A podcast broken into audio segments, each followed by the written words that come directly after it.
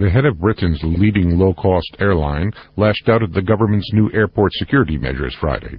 He threatened to sue the government if security measures were not restored to the levels in place before the revelation last week of a terrorist plot against U.S.-bound airliners. The heightened security has thrown air traffic into chaos, especially in Britain. Michael O'Leary, Chief Executive Officer of the popular low-cost European airline Ryanair, said the situation at British airports is still far from normal due to what he called farcical new security measures. We're still faced with long queues at security at the British airports.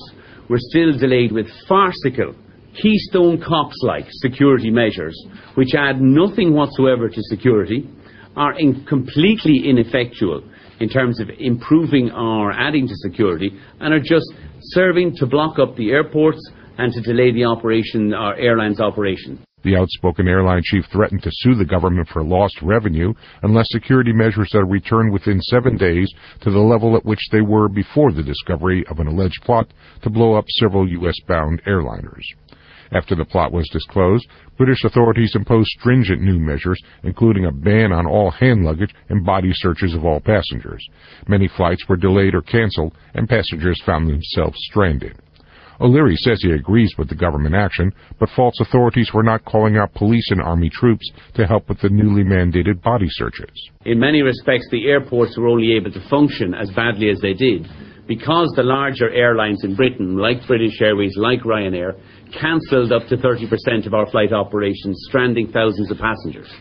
In so doing, the government gave some of these terrorists, lunatics, and fanatics an undeserved public relations victory. The hand baggage ban hit Ryanair particularly hard. Started in 1985, it is a no-frills carrier offering budget-minded vacationers very cheap flights to 362 destinations in 22 European countries. The airline keeps costs low by encouraging passengers to only bring carry-on luggage and charges them for any checked baggage. Authorities have relaxed the rules somewhat, allowing one small briefcase-sized carry-on bag and carrying out slightly fewer searches.